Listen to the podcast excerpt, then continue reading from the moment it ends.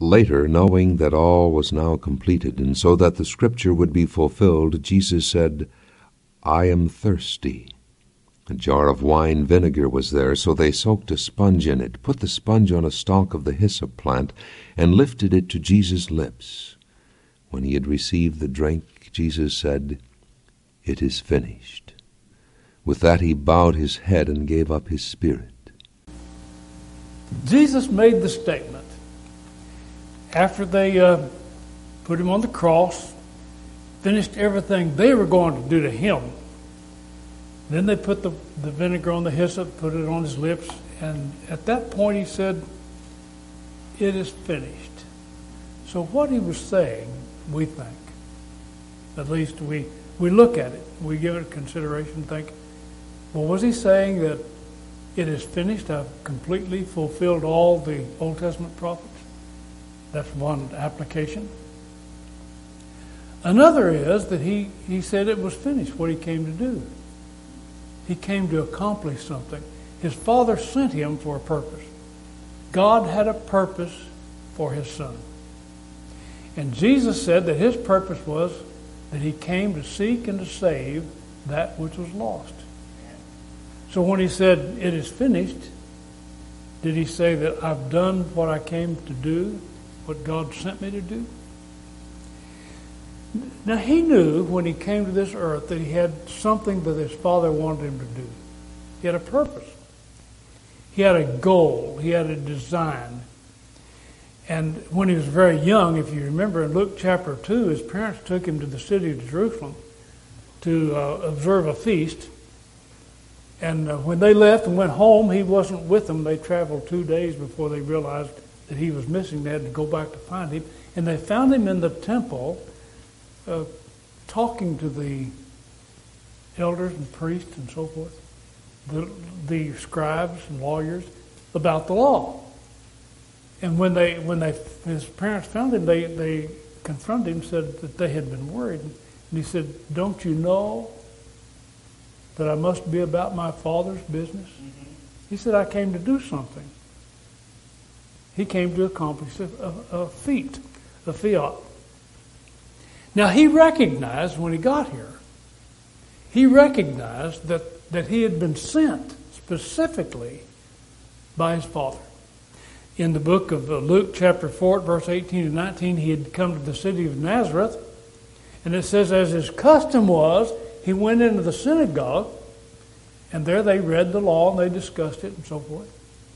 And at a certain time, one, the one who chaired the meeting, who, who was the president of the synagogue at that time, he gave him the roll of Isaiah chapter 61 and asked him to read. And when Jesus read it, here's what he, what he said. Now, I want you to pay particular attention to what he's saying. Because he's not saying what we sometimes think he's saying, but he's saying something else maybe he's saying several things. The one thing I want to point out is this. He said, The Spirit of the Lord is upon me. Now that's what I want to emphasize. The Spirit of the Lord is upon me because He has anointed me to preach the gospel to the poor. He has sent me to heal the brokenhearted, to preach the deliverance to the captives, and recovering of the sight to the blind, to set at liberty them that are born, that, that are bruised, to preach the acceptable year of the Lord. Now, what he's saying specifically is that this text in Isaiah 61 is referring to him specifically. Not what he was doing necessarily, but who he was. Now, when we decide that we're going to obey the Lord, when we're going to give our life to God, you know what we do? We make a confession. What we confess is not all the things that Jesus did, but what we confess is who he is, right? We believe that Jesus is the Christ, the Son of the living God. That's what we're confessing. Who he is. And when we're baptized, we're baptized in the name of the Father, Son, and the Holy Spirit. And then we wear the name of Jesus the Christ. When when Jesus took his uh, Peter, James, and John on the mountain, and he was transfigured before them, he was identified standing apart from Abraham and Moses, or Isaiah, uh, not Isaiah, Elijah and Moses. I'll get it. He was identified as being the Christ. This, he said, God said, from a voice from heaven, this is my beloved Son, in whom I'm well pleased. When Jesus was baptized by John, you know what happened? The heavens opened, and a voice came from heaven that said, This is my beloved Son. What we're saying is that Jesus is being identified as to who he is. Who he is. He said, I am the one that the Father sent. In the book of John, chapter 5, verse 36, he was in a controversy sort of, with individuals who were questioning not what he did. And I think you Bible students, when you're reading Matthew, Mark, Luke, and John, and you're reading about all the things that Jesus did, keep this in mind that the controversies that they were confronted with was not what he was doing, but who was doing them. That's what they were questioning. Who are you to be doing these things? Remember, he healed the blind man? John chapter 9, been blind from his mother's birth, from the time he was born. And he healed him, gave him his sight back, and you know what they asked? The question they asked? They didn't say, Are you can you see now? They didn't say, Wow, that's wonderful. They said, Who did this? Who did this? And then if the parents said, well, they, if they had confessed who it was, that they'd have been put out of the synagogue. Who did this to you? So, when Jesus was in controversy with individuals, he reverted back to the fact that he was the one that God had sent. I'm the one that the Father sent. John 5, verse 36, he said, I have greater witnesses than that of John. Now, John is the one that pointed him out. You remember? He said, There's one standing among you whose shoes I'm not worthy to unloose, or whose latchet I'm not worthy to unloose. He said, There's one here he said, I'm not the one you're looking for. I'm not the one mentioned in Isaiah or in uh, Genesis, uh, Exodus chapter, or I'll get it, Deuteronomy 18, verse 15, that there was coming a prophet like unto me, Moses said. He said, I'm not that one. He said, but he said, I'm pointing out who he is. I have come to prepare his way. So they were looking for someone, and the who they were looking for was Jesus of Nazareth. And he said at this, as, as I was reading in, in John chapter 5, verse 36, he said, I have greater witnesses than that of John, for the works which the Father has given me to finish, the same works I do bear witness of me that the Father has sent me. I, what he's saying is, I am who the Father sent. I'm the one. I'm him. And in his, his prayer in John chapter 17, the only recorded prayer we have of Jesus in the New Testament, he makes the statement seven times that the Father sent me. I'm the one the Father sent me. He set about to accomplish what God, his Father, sent him to do. And he ran into a lot of obstacles along the way, didn't he? He had a purpose, he had a goal, and he had something he was supposed to do. And yet there were obstacles thrown up all the time for him, roadblocks. The first one that was thrown up was, was by the devil, devil himself. He took him upon a high mountain. And he said, If you are who you think you are, who you say you are, isn't that what he's saying? If you are the Son of God, turn these rocks, these stones into bread. If you are the Son of God, throw yourself down off the temple. If you are the Son of God, fall down and worship me, and I'll give you all these kingdoms. If you are who you say you are. The question was, who are you? And what Jesus is doing is, is facing his enemies and the roadblocks, and he's not letting them keep him from his purpose.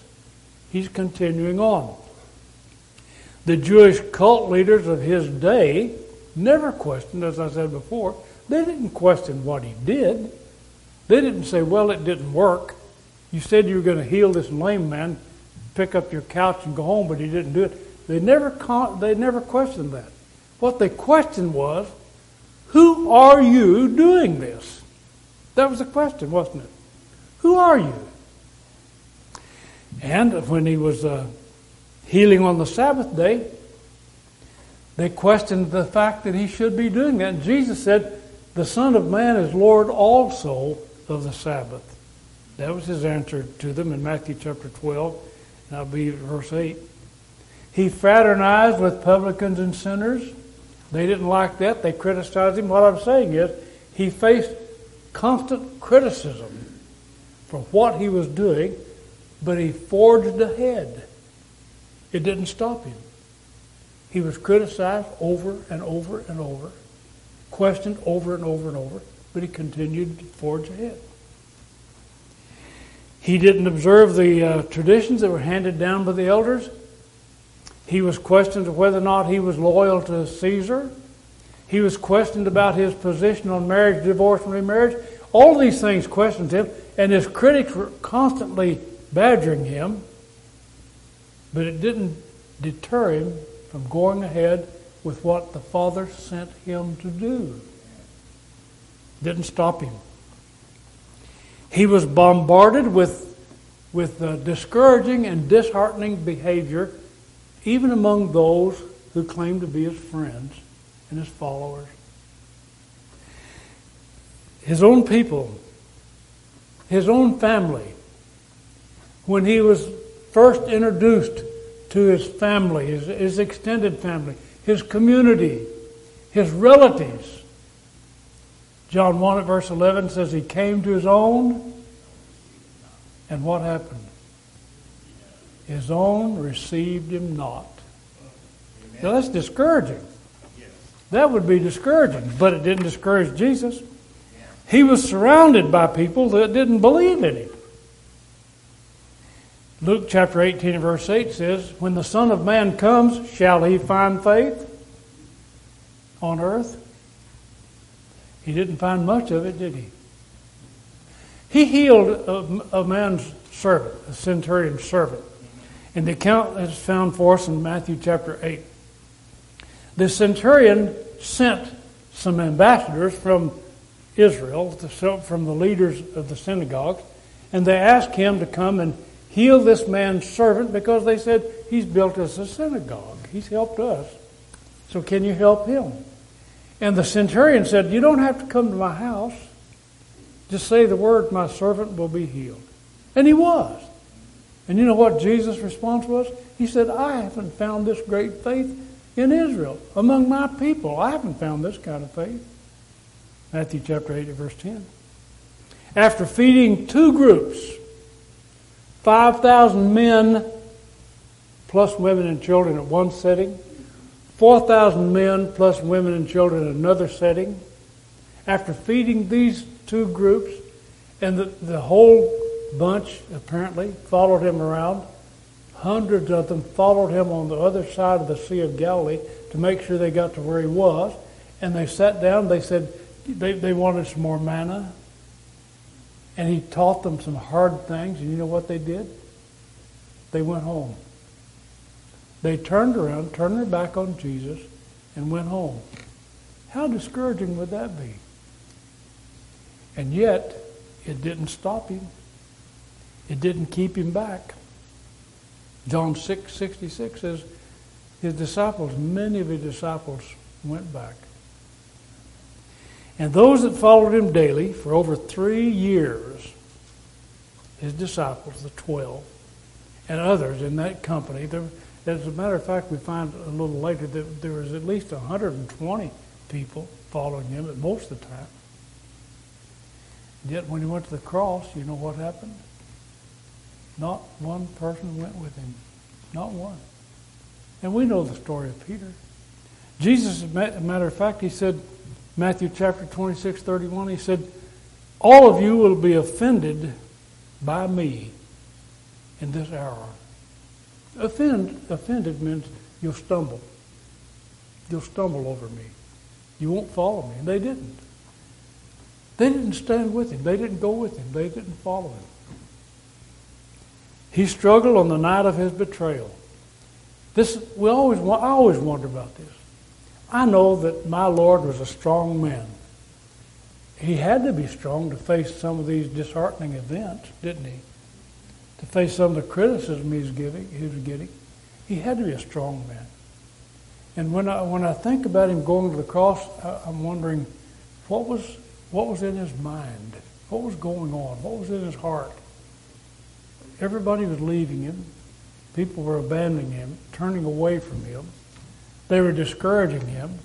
They were trying to get him not to do what he was going to do. But you know why he continued on? Because of who he was. Because of who he was. He was the Son of God. And he went into the garden. In Luke chapter 22, verse 39 through 45, I want to read this. He came out and went. This is the night he was betrayed. And as he was wont, he went to the, to Mount of Olives, and his disciples followed him. And it says, When he was at the place, he said unto them, Pray you that you enter not into temptation. The word temptation simply means trying, to try. So he's saying, don't, don't get into a situation where you try God and see if he's going to do something for you. So Jesus was going into the Garden of Gethsemane, and he was going to pray. And he was going to pray himself that he entered not into temptation. It says, He was withdrawn from them about a stone's cast, and he kneeled down and he prayed, saying, Father, if you be willing, remove this cup from me. Nevertheless, not my will, but thine be done. Now, he did that three times. But listen to what he's saying and what's going on. What's happening with him? He knows what he has to do, but he also knows who he is. He understands himself. And so he's saying, I have to do it, but it's going to be hard. And it, it says it says that there appeared unto him an angel from heaven strengthening him. And being in agony, he prayed more earnestly, and his sweat was as it were great drops of blood falling down to the ground. He arose up from prayer and, and was come to his disciples. He found them sleeping for sorrow. Now, what's, he, what's going on? He knows what he has to do, but he also knows who he is and how he has to do it. What he's going to have to do is be turned away from his father because he's going to bear all the sins of humanity on himself. And his father's going to turn his face from him. His father's going to have to let him do it. Now, we've got mothers and fathers in this audience, and you know that if your child is hurting, you're not going to turn your face from them. You're not going to turn away. If you have them in your arms, you're not going to turn loose. But Jesus knew that his father was going to have to turn him loose. He's going to have to leave him. And he knew how much that was going to hurt his father. And he knew how much that was going to hurt him. But he also knew several other things. He knew that because of who he was, it wasn't going to work, what he's getting ready to do, if he failed of being who he was.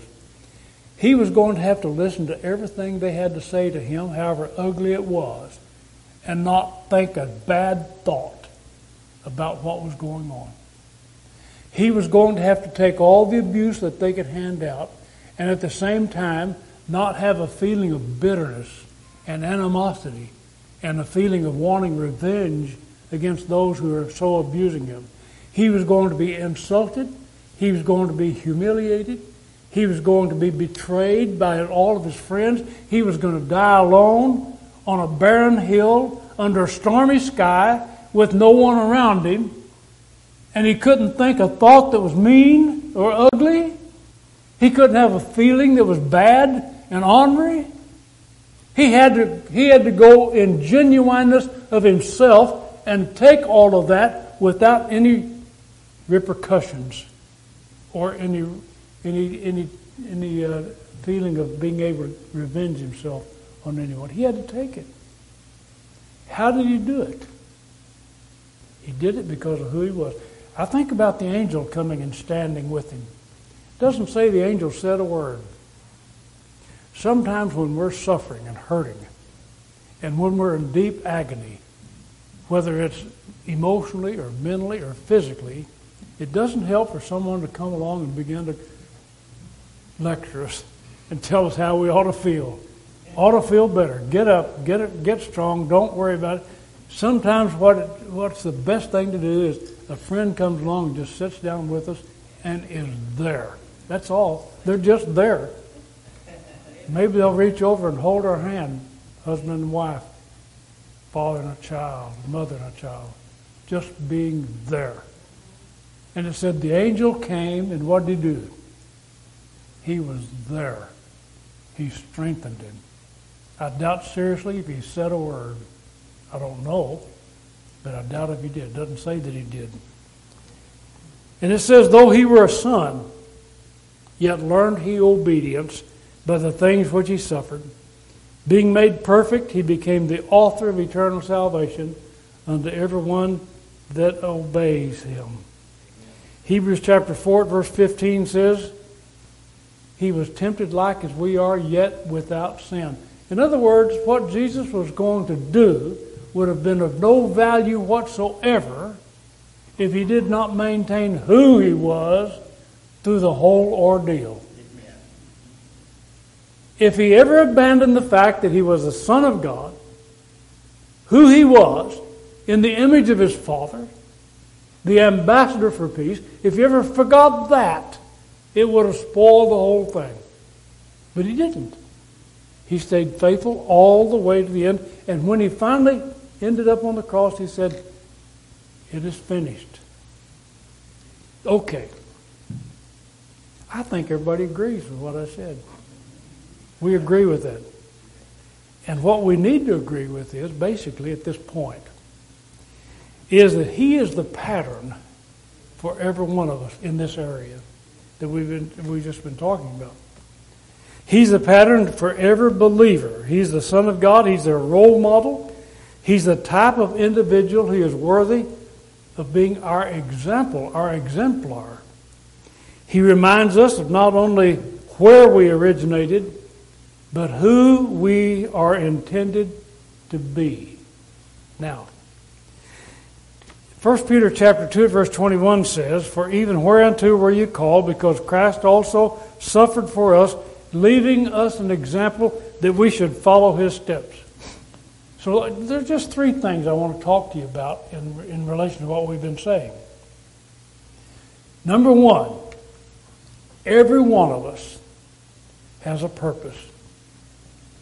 Every one of you have a purpose. Every, everybody that's ever born on this earth has a purpose.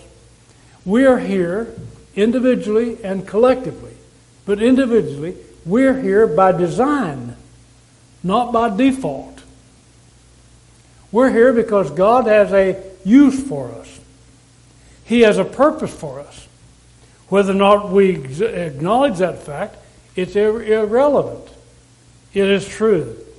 Every human being is created in the image of God. Whether we want to think about it, whether we want to accept it, whether we want to even pay any attention to it at all, nevertheless it's true. You have a purpose in God's mind. You're here for a purpose. Every individual who's ever been born on this earth has a purpose. Not every individual lives up to that purpose but we are here for that. God will use us to his ends. And it's necessary, because we have our purpose, for us to set goals. We do that all the time, don't we? Now you say, well, what's, what's God's purpose? What does he what use does he have of me? Now I'm going to tell you right now, I don't know. But God knows. And you may never know until you end your life and finish it up. And it may be a long life, it may be a short life. Whatever it may be, your purpose will be fulfilled. Now, whether or not it's fulfilled practically and honorably and for any benefit depends on you. How you live that life. Not what you accomplish necessarily, but who you are and how you live your life. Just like Jesus. He did everything he did but it became valuable when he died on the cross because who he was, not necessarily what happened. Hundreds of people died on the crosses. And, and hundreds of men died bravely on crosses, whether for their good deeds or bad deeds. They died. Some died nobly, and some died honorably, and some died bravely. But no one died like Jesus because of who he was when he died on the cross. Who he was. And who he was, we can read about in the New Testament. It's necessary, as I was going to say, that we set goals in our lives. We, we shouldn't just be muddling along with no sense of direction. We should know where we're going and how we're going to get there. Now, we think of goals as things that we wish to accomplish with our lives and how we want to end up at the close of our lives. And some of us are closer than others ending up. These goals include uh, where we want to live, who we want to live around, what sort of friends we have, what sort of achievements we, we reach, what, whether or not we, we uh, are able to accomplish something in our lives, whether we get the proper education that we want, what sort of uh, family that we want to build ourselves most of our goals are lofty and grand. We even have people tell us, well, you can become the President of the United States if you want to. We hear that all the time, sort of like an incentive program. But the point is, we, we, we have goals. And, and those goals are sometimes reachable and sometimes not. But we do think big. But whatever we choose to accomplish in our lives, we want to make sure and ensure that we know who we are while we're chasing those goals. Who are we? You know, this, this isn't a new thought for humanity. Aristotle, a long time ago, before BC and AC, before Christ and after Christ, in that early dawn of civilization, Aristotle said, Know yourself. This is the beginning of understanding, beginning of wisdom. Know yourself. So, whatever goal you're going to chase, if you want to go to the moon, at least go there as the type of person you ought to be, who you are. So, it doesn't make any difference what we accomplish in this life or what we choose to accomplish. It should be achieved through honest and legitimate means. Without good character, the greatest of our accomplishments are empty. If you're not a good person, whatever you do is not worth doing if you end up having to cheat to get it. Good character is who we are. It involves honesty, being an honest person. Good grades mean nothing if you don't get them honestly. Good marks among other citizens are, are, don't help if you get them by cheating honesty, integrity, moral fiber, high ethical standards, humility, reliability, fairness of mind, decency, pure intentions. All of these factor into whether or not it's even valuable what we accomplish, the goals we're looking for. So we have a purpose and God has intended for us uh, to, to accomplish a purpose. We're not really sure what it is, but we know that He wants us to be the type of person that we should be when we accomplish what we're going to accomplish. The fact that Jesus maintained his good character and his high standards allowed him to meet his goal. So that's the first point. If we have the good character and the good qualities that we need when we meet our goals that we can be satisfied that we have accomplished what God has intended for us to do, irrespective of what it is. The second is that every noble and pure pursuit is worth the price. Whatever you go after to do, if it's noble and pure, it's worth doing. The endeavor is difficult and the cost is high, but the prize is worth the toil and worth the effort and the sacrifice. That's what Paul said. He said, I press toward the mark for the prize of the high calling of God in Christ Jesus.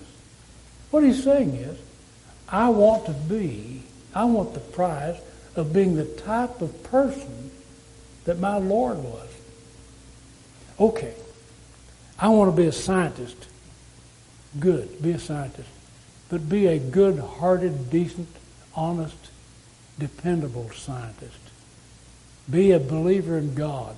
Be pure. Have integrity. Have decency. Have honesty. Have humility. Have all those characteristics that make you the type of person that can do good things on this earth. Stay out of the mental, mental and, and moral quagmire of our society deterioration. We're deteriorating as a, as a society. Our morals are going, going down the drain. There's a lack of decency and, de- and there's a steady decline into total hedonism. Just do what you want to do if it feels good. Now that's, that's a de- detriment to our character. 2 Peter chapter 2, verse 21 and 22. This is one I think about often when I think about going back and quitting and not following through and not becoming who we should be. It says it had been better for them not to have known the way of righteousness than after they have known it to turn from the holy commandment delivered unto them. But it has happened unto them according to the true proverb the dog is turned to his own vomit again, and the sow that was washed to her wallowing in the mire. So instead of pursuing a noble and pure and good goal along the terms of having the good character to go with it, we turn back and we compromise. We decide, well, we can, we can achieve our goals without having to work hard to get them. We can achieve our goals without having to be the type of person that we should be.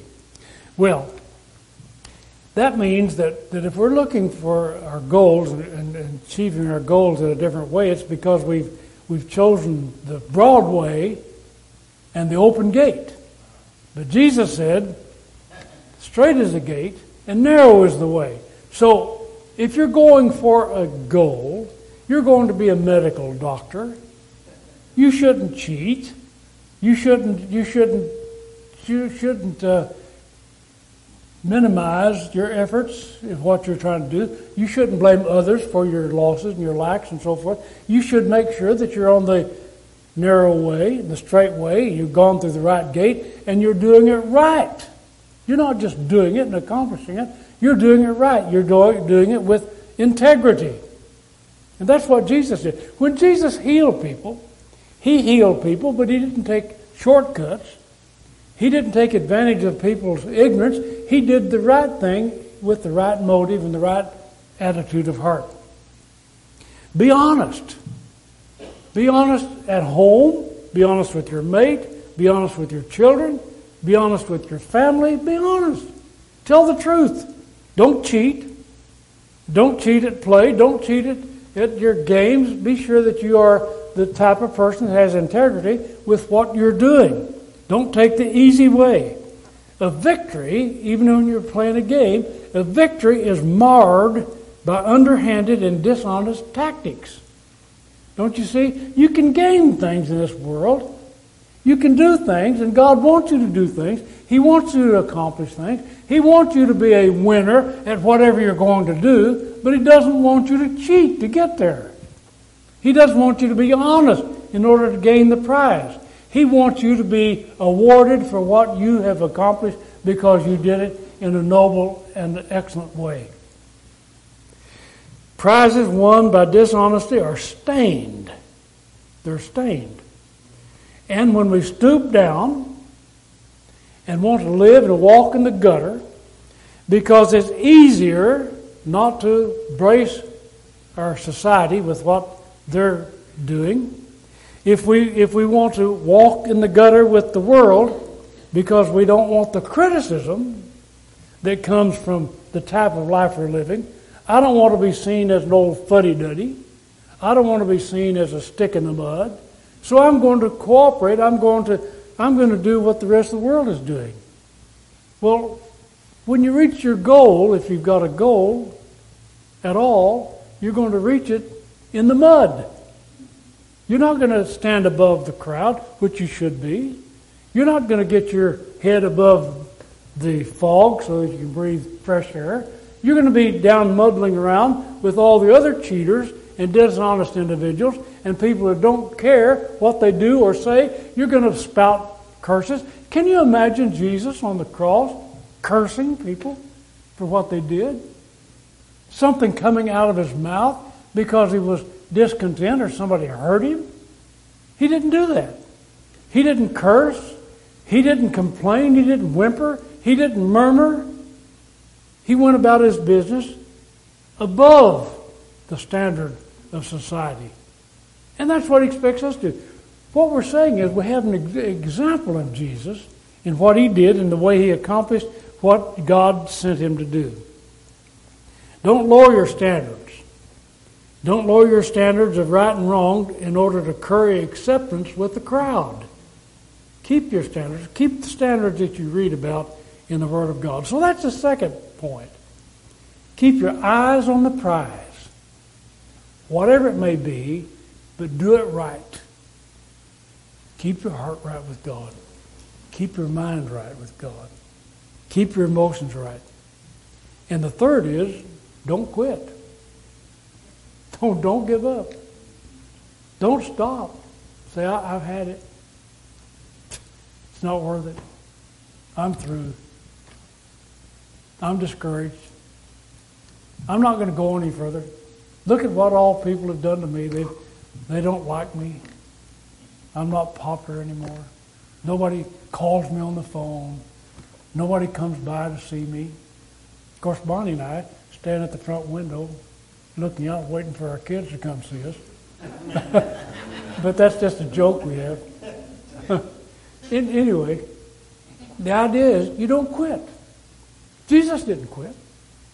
So, in your life, you say, Well, I've, I've had some disappointments. Well, Jesus had some disappointments.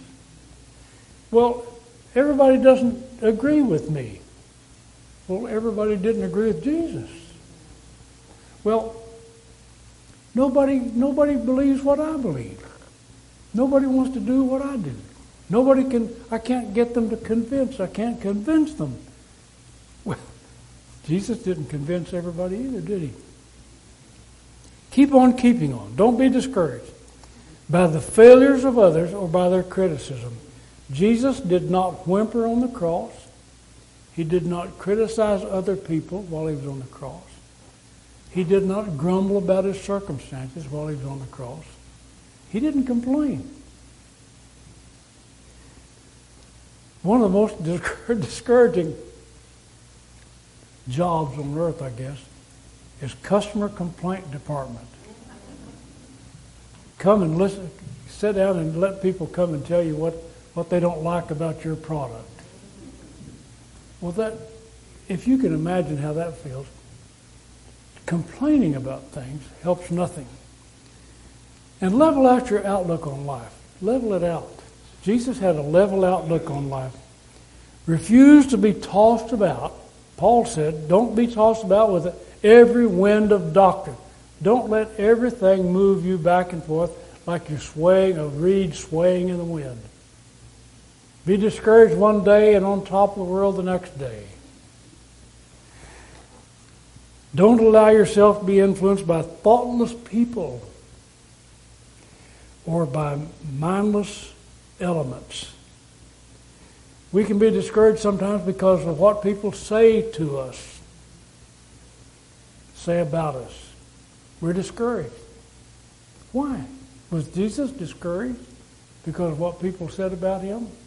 They said, Well, you're, look what you're doing. Oh, we know you're doing some good stuff, but you're doing this because the devil is letting you do it. He's the one helping you, Matthew 12. You're doing this by the power of Beelzebub. So Jesus said, Well, I'll give that up. I won't do that anymore. No, he didn't. He continued on because he knew what he was doing was right. Now, we can't live in the euphoric clouds of the atmosphere one day and in the bottom of a mine shaft the next day.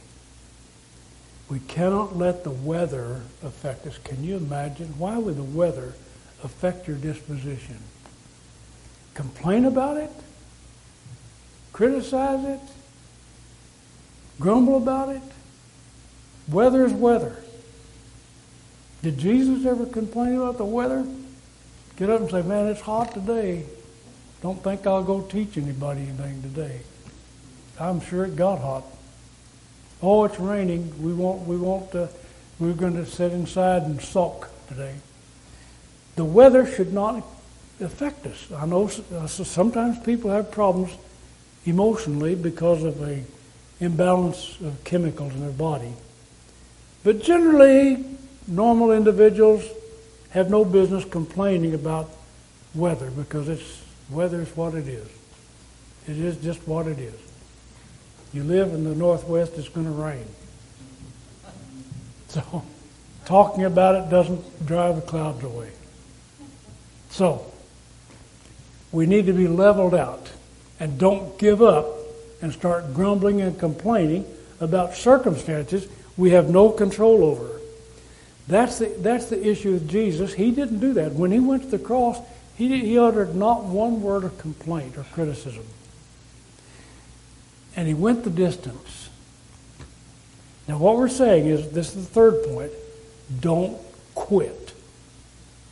Don't quit. If you've got a project you're trying to finish, finish it. But basically, we're talking about finishing your life with God and don't walk away from God because you're not getting things done in your life that you think you ought to be doing. Do not quit on God ever. Don't quit on Him. Quitters never win, and winners never quit. Now, that's a fact. That is a fact. Paul said, I have fought a good fight. I have finished my course. I have kept the faith. I stayed with it. Don't walk away from Jesus Christ because you're discouraged about something that you have no control over, about what somebody said to you, somebody did to you. Look what happened. That, that's why I mentioned Jesus. That's why I started this whole thing out with Jesus. Because I'm afraid as we grow older, where we may fall into that category of quitters, we may just say, I can't go any further. Somebody said something to me, and I just can't get over it. I can't get past it. Something happened in my life that just destroyed me. Don't quit. Stay with it. Finish the race just as strong as you started it. And then we can say, when it's all done, and we're standing at the lip of eternity, we can say, like Jesus did, it is finished. It is finished. God help you. Use him for your example.